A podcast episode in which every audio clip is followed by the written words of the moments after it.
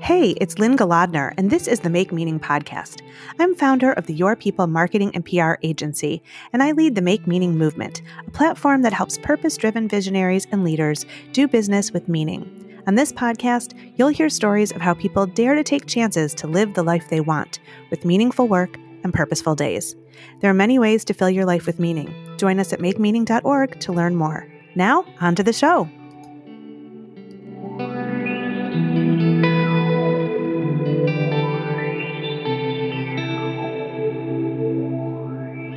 Dr. John Hartig joins me today on the Make Meaning Podcast to talk about his career in and passion for developing a stewardship ethic for the Great Lakes and the natural world.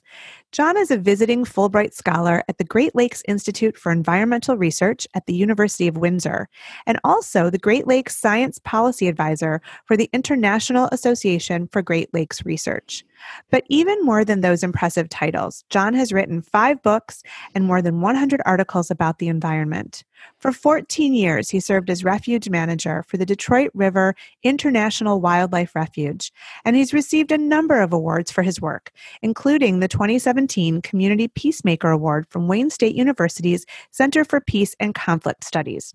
Dr. John Hartig, welcome to the Make Meaning Podcast. Thank you so much, Lynn. It's good to be with you. It's such an honor to speak with you, and I literally could spend an entire episode just singing your praises and enumerating your accolades, but I won't.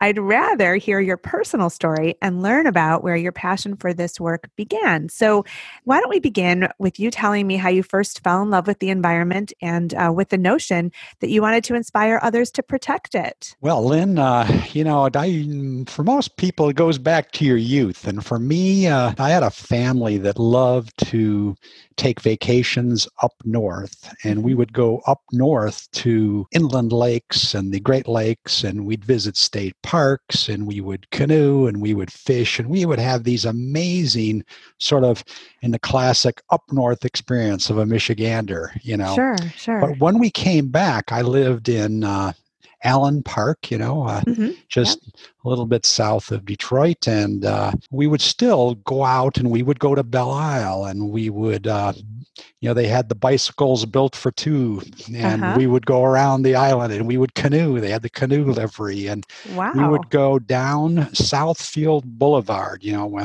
in Allen Park, it's a boulevard there, and you'd go down to the foot of Southfield, and it ends right in the Detroit River. And there's a park there. It's called Dingell Park now, and we would go, fishing and everything. But back when I was young, in the late 60s, there was so much oil on the river, and I couldn't understand, in my mind, why Detroit River had to be so polluted. And then we would go up north and visit these pristine inland lakes and canoe and rivers and see the Great Lakes that were, amazing and everything. And how could, that was such a contrast. It was such a paradox for me. And then when I was and I had, repeating experiences with that. I would go down, our family would go down to Sterling State Park. And back in the 60s, it was closed to swimming. I had many experiences in the outdoors in my youth. In the summer, we would go up to northern Michigan and vacation in pristine inland lakes and on the Great Lakes. We would visit state parks. We would canoe. We would fish. Amazing experiences. When we came home, we still liked to be outdoors. And so we would go to Belle Isle and we would, canoe, and we would rent bicycles built for two, and we would picnic, and we would also go down to the end of Southfield Boulevard in Allen Park. It was a boulevard, and it would end at dead end at the Detroit River, and there's a park there that's called Dingell Park now, and we would fish down there, and I could not believe how much oil was on the Detroit River and how all the rocks along the shoreline were just, soaked in oil. And how could that be? How could one be so beautiful and pristine and one be so polluted? Right. I never quite understood that.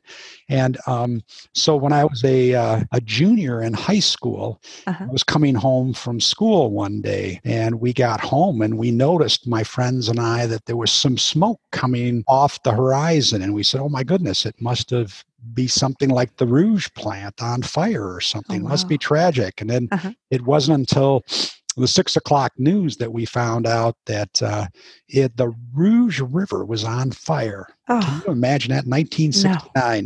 No. They dropped an acetylene torch, and there was so much wooden debris and oil on the river that it caught on fire. Oh, my gosh. And then my final experience was Earth Day in 1970. I was a senior in high school. So 50 years ago this year, we had a, just like thousands of places throughout the United States, we had an Earth Day rally, you know, and we had Zoltan Ferenczi come and speak, who was a big advocate for social justice and the environment. And, we, you know, buried a paper mache earth into the ground. And so I decided I wanted to go to school from those experiences to learn about water, because I absolutely loved being out on the water. And so I went on, got a degree in biology and chemistry, and went on to a master's in aquatic biology, and then a PhD in limnology, which is the ecological study of fresh water. Okay. And so I decided I wanted to make a difference. I wanted to do that. And I've followed that interest my entire career, and have worked on cleaning up some of the most polluted areas of the Great Lakes. I've worked on all 5 of the Great Lakes. And wow. But I've spent a lot of time, obviously, thinking about and understanding the Detroit River and the Rouge River in our backyard as well. It's really interesting that you say it goes back to childhood. And, you know, when I work with people on meaning and purpose through the Make Meaning Movement, we always go back to that, because I think we know really on what we love to do, what we're good at doing, what inspires passion in us. And I do believe that every person on this planet is put here for a reason and has something unique to contribute, to make the world better, to leave a legacy. But I think a lot of times when, you know, we were growing up and sort of following the channels that our parents and others direct us, you know, we abandon a lot of that passion and instinct, and say, you know, how can I make a living at that? I have to pay the bills now, so I have to choose a career. And I think we get lost. I think a lot of people come back to it in midlife and say, you know, I always loved this, or this always spoke to me, and this is how I can make a difference. And I think it's courageous that you knew that at a young age, and you pursued it, and it's been fluid your whole life. I think that's really cool. Do you think that it was, you know, inspiration from your parents that encouraged you to just sort of listen to that little voice inside, or, you know, how do you think you knew so early on and had the bravery to follow it all the way through? I didn't know that I would be doing today, you know, what I'm doing now, but certainly my parents encouraged it, and they encouraged us to, you know, find, each person has unique gifts and talents, and how do you apply them? Yeah. Yeah. And wherever you go, whatever you do, bloom where you're planted, you know, right. To try to do that. And so, and then of course, along the way, you know, like each of us kind of stands on the shoulders of not only our parents and our aunts and our uncles and good family friends, but you have a lot of people along the way who kind of help you along the way and continue your journey and open doors for you and guide you along the path. And so I've been very fortunate to have lots of good friends that have helped me and to be able to do what I do today. So I feel really, really fortunate. Yeah, you are. You are. I love that large focus for your work is water. I know it's such a crucial resource that is in short supply in many places. And I learned this when I was in the Middle East and, you know, looking at Israel and its neighbors and how Israel has really cultivated water in a place where there isn't much, and how that has become sort of a political issue and a regional concern. I wonder, do we face an equal crisis here when it comes to water and access, or, you know, what are the major issues that we're facing on this side of the planet when it comes to water? Yeah, well, in contrast to the Middle East, I've been there too, and you know, they are water limited, right? And, yes. And you know, like you go there, and I was in the UAE last year, and they said, make sure you don't drink the water from the tap; only drink bottled water. You know, Okay. And that is, in contrast, we turn the tap on and we have this amazing water, Yeah. Sure. And so they are very water limited there. And we have, 1/5 the standing fresh water on the Earth's surface in the Great Lakes. And so we have far more than any other areas. And to a certain extent, we took advantage of it, right? Sure. Yeah. We took it for granted. We treated these rivers, for nearly 2 centuries, the Detroit River and the Rouge River were, they're just treated as an industry, a river that supported industry and commerce, Right. But the big thing that you have to learn when you go through schooling in the aquatic sciences is the difference between environment and ecosystem. Environment is like separate. Environment is like a house. A house is separate from us. A house is across the street. Okay. Now, ecosystem is like home. Mm-hmm. When you think about a home, you think about you, Lynn, being in the home. Right. So we are part of an ecosystem, and what we do to the ecosystem, we do to ourselves. That's really true. So that's a really important thing that we all try to teach.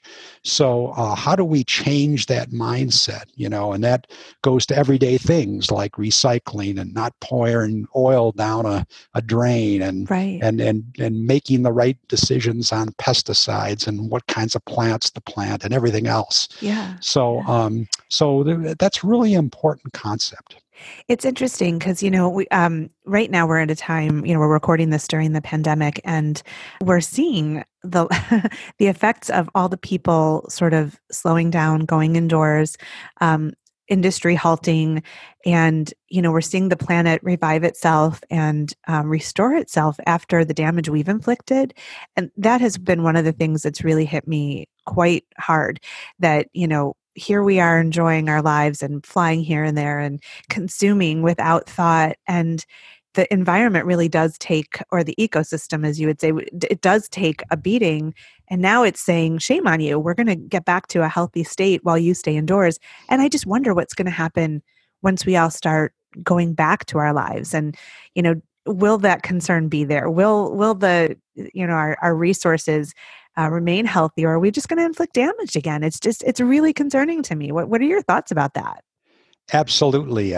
My fear, like yours, Lynn, is that we're going to go back to where we were, Right. And so, every evening I take either a long walk or a bicycle ride during COVID, and the stars are amazing in Southeast Michigan. What a treat to get there now, and to look at the, the air quality numbers right now, how the air is cleaner. And no one feels that more than asthmatics and people with pre-existing conditions, Sure. So it is amazing. My fear is that we'll go back, and talk in the aquatic sciences about tipping points, that point in time where that if something isn't done immediately, we will see, irreparable harm, to something, and right now, we have multiple things going on, but we are facing another tipping point with climate change, and you can see it here in Southeast Michigan with, how they're building cofferdams over in Greyhaven on the east side of Detroit because of high water levels, because of, flooding in basements and the increase in frequency and severity of storms that has having more runoff that comes into the Great Lakes and causing algal blooms down in Western Lake Erie. So there's climate change is going to affect us all, and we are at a tipping point, and we all need to do something about this.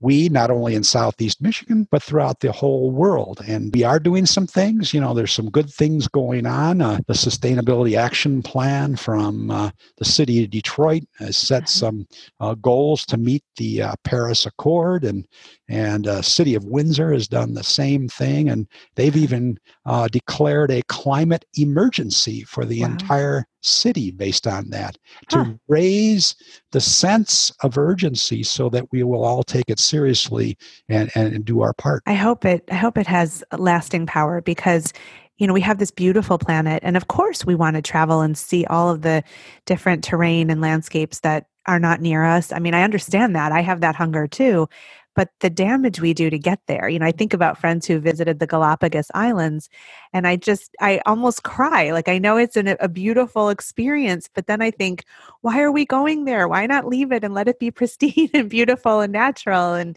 it's a real tug of war. I think it is, you know. But the hope in there, Lynn, is that, you know, back in the 1960s, the Detroit River was identified by the Federal Water Pollution Control Administration as one of the most polluted rivers in North America. Wow. You know, we still had massive amounts of oil going in the river, and we had winter duck kills due to oil pollution, where 10,000 ducks and geese would die in a single event. You know, we were only providing primary treatment with disinfection to our wastewater and dumping it in, you know, discharging it into the river. You know, back then, you know, mercury crisis hit, and you know, there were, you know, the mercury concentrations in fish were over 4 times the safe standard for human consumption. Wow. So today, you know, we've seen some dramatic improvement in the quality of the Detroit River. You know, we have you know, the Detroit Wastewater Treatment Plant is now secondary treatment with phosphorus removal, and that we've seen over a 90% decline in phosphorus concentration and loading. We've seen a 80% decline in mercury concentrations in fish. Fabulous. We've, you know, remediated, you know, over 250,000 cubic yards of contaminated sediment. But that's not the best part of the story. The best part of the story that gives hope is that back then there were no bald eagles, peregrine falcons, or osprey reproducing in the watershed.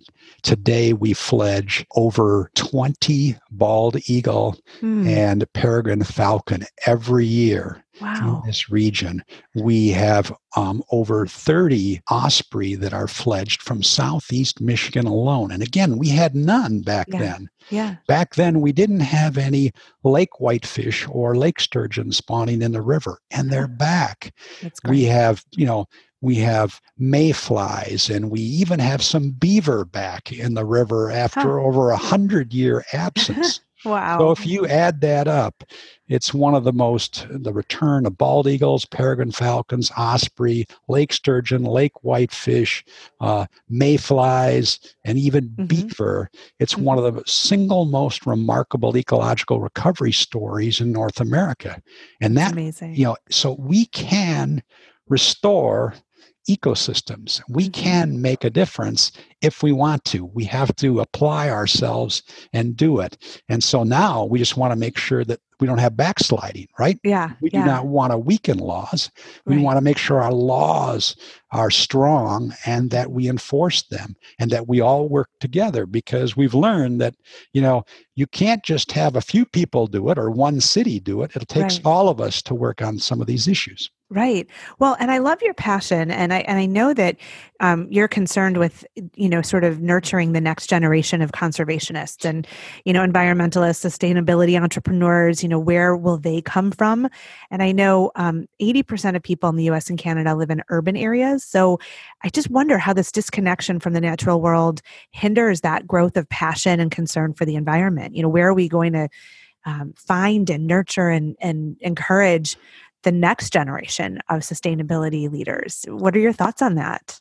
Yes, Lynn, I agree that for many generations, people were disconnected from the Detroit River. You know, think of how limited public access was to the Detroit River.